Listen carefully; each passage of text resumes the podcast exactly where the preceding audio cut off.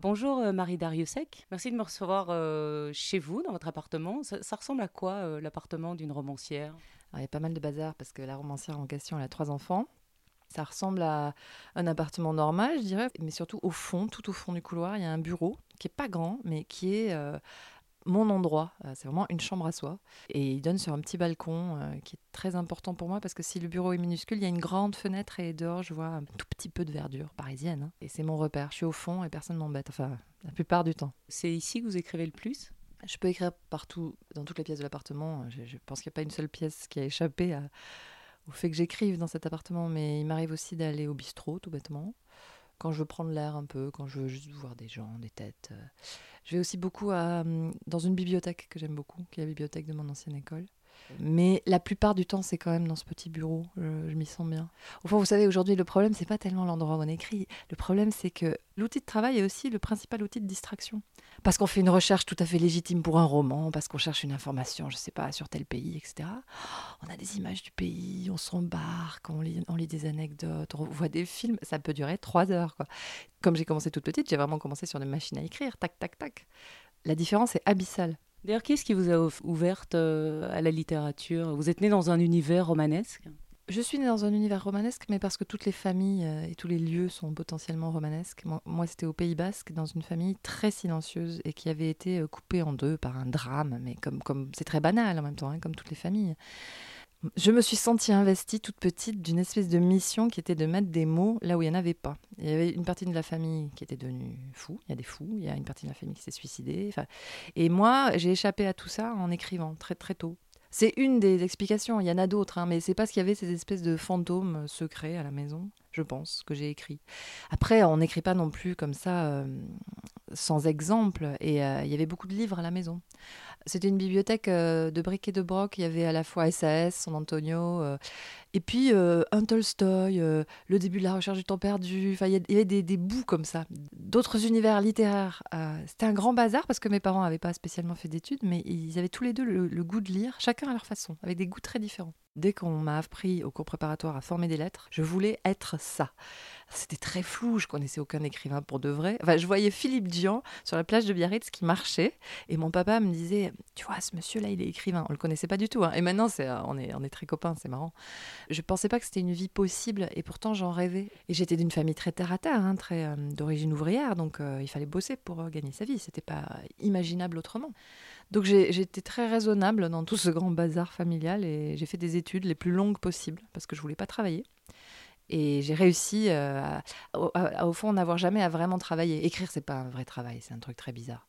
Et donc, grâce à ce roman qui s'appelait Truisme, euh, qui a eu un immense public, en fait, j'ai pu ne faire qu'écrire. Mais j'étais juste en fin de bourse de thèse. Voilà, c'était un peu in extremis. Ça a été facile, cette première publication? Alors euh, facile non, parce que j'avais déjà envoyé plusieurs fois des manuscrits à plusieurs éditeurs, euh, toujours avec des refus, mais des refus très motivés. Des lettres longues qui m'expliquaient pourquoi ce livre-là n'était pas assez abouti, mais, mais qu'il fallait que je continue. Il est rare que les éditeurs prennent le temps d'écrire des lettres comme ça et qu'elles m'ont énormément aidé à ce moment-là. Et après, j'ai trouvé mon éditeur avec euh, Paul Tchaikovsky-Lance chez POL, avec Truisme, donc ce manuscrit que j'avais envoyé à plusieurs éditeurs. Et lui, quand je l'ai rencontré, je me suis dit, ah, c'est la bonne maison, je vais aller là. J'avais 26 ans, hein, c'était assez intuitif. C'était une petite maison, Péole, et j'y étais bien. C'était assez pittoresque cet endroit, justement. C'était une maison d'édition pas très connue à l'époque. Enfin, ils m'ont bien plu. C'était assez inespéré, le, succès qu'a eu ce livre? Ah, Le succès était totalement inespéré, puisque euh, je raconte souvent que donc, mon éditeur m'avait dit bon, on va l'imprimer à 2000 exemplaires, ce qui est beaucoup pour un premier roman.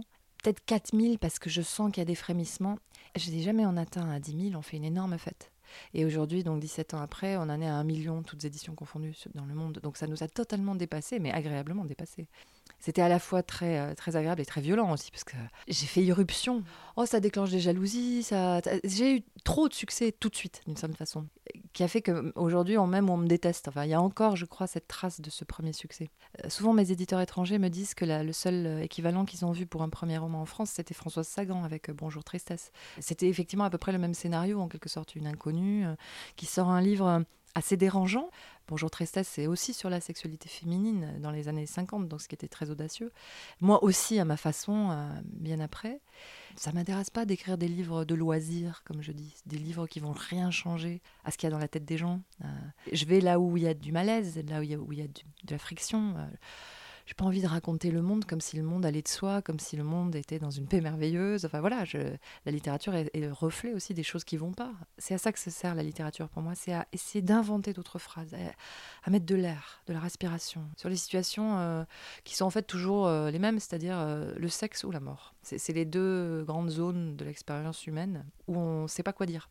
Mais moi la première, hein. par exemple la naissance d'un bébé on est là complètement sidéré devant cette créature qui a surgi du vagin d'une femme quand même. C'est toujours ce qu'on a tendance à oublier. Donc c'est déjà quelque chose de dingue. Et on dit quoi? On dit oh qu'il est mignon. Enfin, je veux dire, tout le monde, moi la première. Alors que tout le monde sait que les bébés qui viennent de naître, ils sont pas spécialement mignons. Et dans les situations de deuil au rebours, dans les situations d'immense chagrin, je crois qu'en fait il est aussi assez prudent finalement de s'en tenir aux condoléances. Euh, telles qu'elles ont toujours été dites, parce qu'on est très maladroit et on peut dire aussi des phrases. Moi, mes, mes parents, ils ont perdu leur premier enfant. la phrase qu'on leur a beaucoup trop dite, c'était Vous en aurez un autre. Et sauf que l'autre, c'est moi. Hein. c'est terrible parce que c'est pas vrai, on n'en a jamais un autre, c'est jamais le même. Et en plus, pour l'autre qui vient après, c'est un très très lourd fardeau aussi. Donc il y a des phrases extrêmement graves. Et donc, c'est entre autres pour ça que j'ai écrit un de mes romans qui s'appelle Tom est mort, c'est pour essayer de de dire ça autrement, d'essayer de trouver d'autres phrases pour euh, raconter un chagrin qui est euh, incommensurable. quoi. C'est très compliqué le langage. J'écris pas des livres conformes, ça j'espère vraiment. Euh, un livre conforme, ça serait un livre conforme à quoi? Au, au, marché, à ce qu'on attend qu'une femme de 40 ans écrive, à le livre conforme à la page d'à côté où il y a la pub pour le sac à main, le livre conforme à un certain état du monde euh, conservateur et réactionnaire, en fait. Euh, être conforme, c'est ne pas vouloir changer euh, cette conformité. Donc oui, effectivement, moi je, je crois que les mots peuvent changer le monde. sinon, je n'écrirais pas. il faut bien que quelqu'un y croit. Juliette Binoche disait que pour jouer la comédie, il faut arriver à faire remonter le souvenir des émotions. C'est un peu pareil quand on écrit des livres? Je suis un peu entre les deux, je dirais. J'écris à la fois avec ce que j'ai vécu, mais j'écris aussi avec ce que j'aurais pu vivre. Et je pense que les acteurs font aussi beaucoup avec ça, et les actrices. C'est-à-dire, on a tous vécu des histoires d'amour, des chagrins, euh, des trahisons, des deuils, euh, des départs, suffisamment pour pouvoir aussi imaginer tel autre type de chagrin d'amour, de départ. Vous voyez ce que je veux dire? Il, faut avoir vécu, bien entendu, mais bien sûr qu'on ne peut pas tout vivre. Les psychotiques, ils pensent qu'ils ont tout vécu d'une certaine façon. Euh, moi, je suis bêtement névrosée, donc j'ai voilà, vécu certaines histoires et je peux en imaginer beaucoup d'autres. On les aime, les personnages des romans, pendant qu'on les écrit? Oui, peut-être. On les Enfin, j'ai un personnage qui s'appelle Solange, qui est un peu un alter ego, qui est un personnage que j'ai fait vivre en quelque sorte dans un de mes romans qui s'appelle Clèves, qui est vraiment le récit d'une adolescence euh, au Pays Basque. Et j'aimais beaucoup cette petite Solange, sa vitalité, sa, son audace et en même temps son, inconscience aussi, euh, sa cruauté parfois aussi. Et quand j'ai commencé euh, le roman d'après, qui s'appelle donc Il faut beaucoup aimer les hommes, et je me suis dit, bah, ça sera Solange à nouveau, 20 ans après. J'ai envie de, de qu'elle vive encore, celle-là. J'ai envie de la. Qu'est-ce qu'elle est devenue, en quelque sorte? Qui c'est 20 ans après, cette, cette fille? Et du coup, c'était, euh, ça me rendait assez forte parce que ce personnage qui, qui, était en début de livre, il avait déjà un passé. Je le connaissais très bien. Je connaissais très bien cette fille. Et ça m'a beaucoup porté dans le livre. Mais c'est la seule fois que j'ai fait ça. Et peut-être que je continuerai encore à la faire exister, Solange. Puis j'aime bien son prénom. C'est sûr qu'il y a de l'affection, oui. Bah, c'est donc Solange, qui est une euh, jeune femme blanche, comédienne, qui tombe folle amoureuse d'un comédien noir. Né en Afrique, c'est très important pour le livre. C'est pas non plus un Français noir ou un Américain noir, c'est un noir africain, né en Afrique, en Afrique de l'Ouest. Et ils sont comédiens tous les deux. Et donc, ils s'y connaissent très très bien en stéréotypes. Comme c'est des seconds rôles, on leur fait toujours jouer elle, la petite parisienne à talons euh, aiguilles, euh, romantique et sacrifiée, et lui, euh, le boxeur, le dealer, le flic, le noir, quoi, de service. Et ils s'y connaissent très très bien là-dessus, sur ces clichés qu'on leur colle. Et donc là-dessus, ils vont se rencontrer. Elle va mais elle va tomber dingue amoureuse de lui. C'est surtout ça l'histoire. Hein. C'est l'histoire d'une femme qui attend un homme. Lui, il a un grand projet. Il veut passer derrière la caméra. Il veut se sortir justement de cette glu des stéréotypes et il veut raconter euh, l'histoire du point de vue africain. Il prend un grand roman qui est celui de Conrad, Cœur des ténèbres, et il veut le tourner là-bas en Afrique. Coppola l'avait fait dans Apocalypse Now, et lui, il a peur de rien, il dit qu'il fera mieux que Coppola, et là-bas, en Afrique, là où ça s'est jamais fait, au Congo, et elle, au fond, en fait, elle en a un peu rien à faire de tout ça. Elle est juste folle amoureuse de lui, mais elle se rend compte que bah, chaque euh, personne vient avec un, bagage, quoi. Et lui, son bagage, c'est ce projet de film. C'est, il a aussi la tête très politique. il lui fait jamais oublier qu'il est noir et qu'elle est blanche. Jamais. Alors qu'elle, elle voudrait juste être avec un homme et être une femme avec un homme. Quoi. Et donc tout le roman se passe dans cette tension où lui la ramène sans cesse à des faits historiques et politiques. Et elle, elle, voudrait faire sans, elle voudrait l'oublier. Et donc c'est juste, une histoire d'amour, hein, mais sur ce fond de, de grande tension. La littérature, elle est faite de l'amour et de la guerre. C'est Homère, l'Odyssée, c'est l'amour, l'Iliade, c'est la guerre. Donc c'était il y a quoi 2800 euh, ans. Et, depuis, on n'arrête pas de re-raconter ça, parce que c'est les deux grands événements. Comme je vous disais, le sexe et la mort. Hein. Et on s'y colle, parce qu'on est en 2013 ou 2014, et il faut le raconter encore une fois à neuf. Ce qu'ont fait Shakespeare, Dante, etc., ben, ça nous nourrit, mais ça suffit pas, parce que le monde a immensément changé. Et en même temps, est toujours le même. Ça me gêne pas du tout, ça, ça, me paralyse pas du tout. Je sais que j'ai encore des choses... Euh, à dire là-dessus, puisque le monde a tellement avancé. Même la, littérature est toujours un peu en retard sur la vitesse du monde. Donc au contraire, il faut, faut y aller, il faut pas hésiter. Elle dit donc, il faut beaucoup aimer les hommes, beaucoup, beaucoup les aimer pour les aimer, sinon on ne peut pas les supporter. J'adore, c'est drôle, c'est dur, c'est cruel. Mais ça marche très bien aussi avec les femmes. Il faut beaucoup aimer les femmes, sinon c'est pas possible, on peut pas les supporter. Ça marche avec les enfants, hein. je sais que ça marche avec les enfants.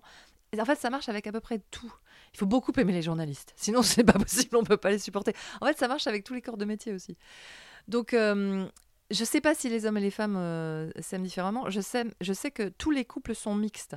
C'est pas parce que dans ce cas, lui il est noir et elle blanche que c'est un couple plus mixte que les, les autres. Et un couple homosexuel, c'est aussi un couple mixte. Il y a toujours du deux, il y a toujours du différent et de l'autre.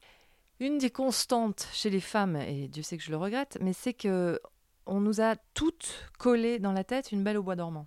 L'éducation, la société, l'école, les films, les stéréotypes font que les petites filles sont davantage, hélas, éduquées à attendre que quelqu'un vienne faire que leur vie démarre, en fait, que leur vie commence. Et les garçons, on les éduque un peu plus à euh, prendre le volant du camion, quoi. et euh, je, je, je, sais parce que j'élève, j'essaye d'élever un garçon et deux filles. Et je vois que le poids de la société fait que quand même, les filles, elles, ont, elles restent un peu en retrait. L'autre jour, il y avait ma petite de 5 ans, enfin 4 ans à l'époque, puisque j'étais en train d'écrire le roman l'année dernière. Elle était allongée par terre, donc j'arrive un peu inquiète quand même. Et elle me dit Chut, je joue. je dis Mais tu joues à quoi? Et elle me dit Je joue à la belle au bois dormant. Elle attendait que le prince vienne la réveiller. Bah, ça m'a bouleversée en fait. et donc depuis, je lui offre des épées, des camions, etc. avec lesquels elle joue pas évidemment. et, moi aussi, moi aussi, je suis tombée dans ce piège de la passion euh, qui fait qu'on met tout de côté, on s'interrompt soi-même et on attend, on attend les textos, les coups de fil.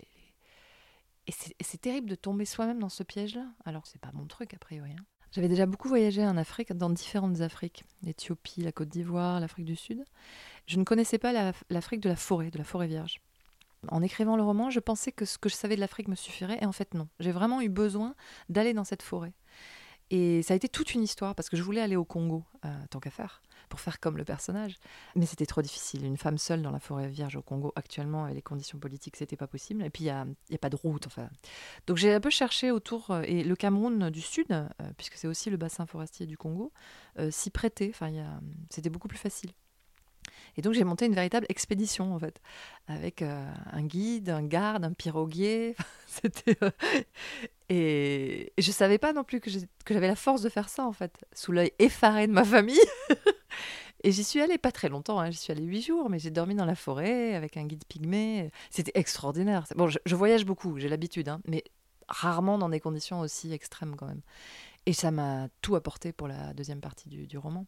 Et, c'est ce que je raconte littéralement, c'est-à-dire cette équipe de tournage, elle n'arrive pas à aller au Congo. Elle, arrivera à aller au Cameroun dans des conditions très difficiles de tournage. Et pour ça aussi, alors j'avais beaucoup côtoyé les milieux du cinéma et ça, j'avais beaucoup étudié aussi les conditions de possibilité d'un tournage en Afrique euh, humide, en Afrique équatoriale. Et c'était passionnant. Ça, ça apparaît presque plus toutes ces recherches dans le roman, mais ça m'a énormément nourri, ouais. Et ça, effectivement, c'est la documentation qu'on ne peut pas trop trouver sur Internet. Il faut, faut un peu euh, y aller. Et vous avez besoin de sentir l'atmosphère, les températures, les paysages, les images? J'ai besoin de parler avec les gens, j'ai besoin d'entendre. Par exemple, au Cameroun, il y a une façon de parler le français qui est très belle et très inventive. Et j'ai vraiment appris à, parler un peu ce cam franglais, comme ils le disent. C'est un mélange d'anglais, de camerounais quoi, et, de, français. Il y avait des choses, oui, par exemple, je savais qu'il y avait des, nuées de lucioles dans la forêt parce que j'avais vu d'autres forêts chaudes en, Amérique du Sud. Mais je ne savais pas que ces lucioles-là, euh, en Afrique de l'Ouest, elle clignotait. Voilà, c'est des détails, mais elle reste pas tout le temps allumée, elle clignote sans arrêt. C'est très très beau, mais c'était pas forcément pour la beauté que j'y étais, c'était pour. Euh, dans le livre, au fond, cette grande forêt, la femme qui y va, elle la vit comme un empêchement, comme un obstacle entre elle et son homme. Si elle pouvait la napalmer, la forêt, elle le ferait. C'est-à-dire, elle n'est pas du tout sensible au charme poétique de la forêt.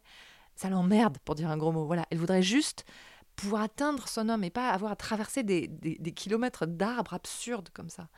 Donc elle n'a pas la fibre écolo, hein, pas spécialement. Moi je l'ai, mais mon personnage non. Et je ne suis pas mon personnage non plus. Donc j'avais cette grande liberté de voir la forêt par ses yeux à elle. J'ai pas fait un documentaire. J'ai pas envie de raconter la forêt. Je la raconte avec des yeux particuliers, dans une histoire particulière. Et à mon avis c'est plus drôle d'ailleurs.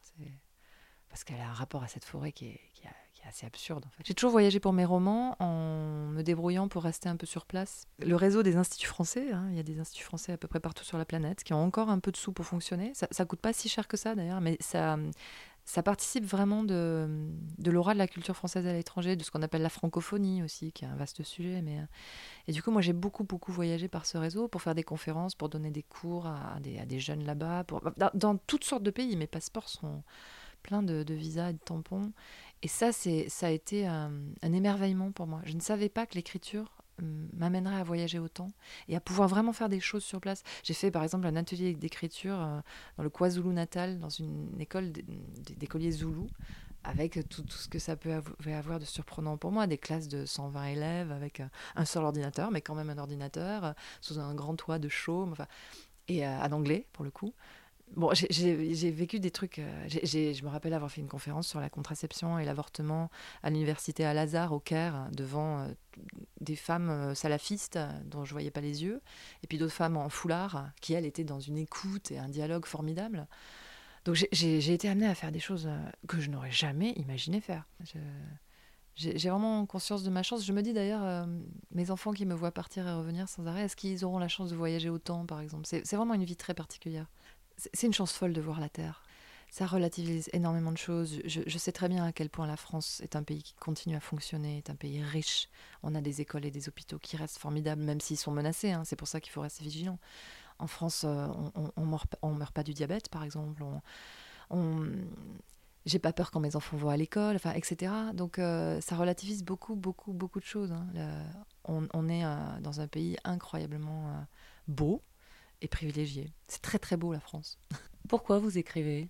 Bah, J'écris parce que, comme je vous disais, je me satisfais pas du monde tel qu'il est, je me satisfais pas des phrases telles qu'elles sont, et puis surtout j'écris parce que je ne peux pas m'en empêcher.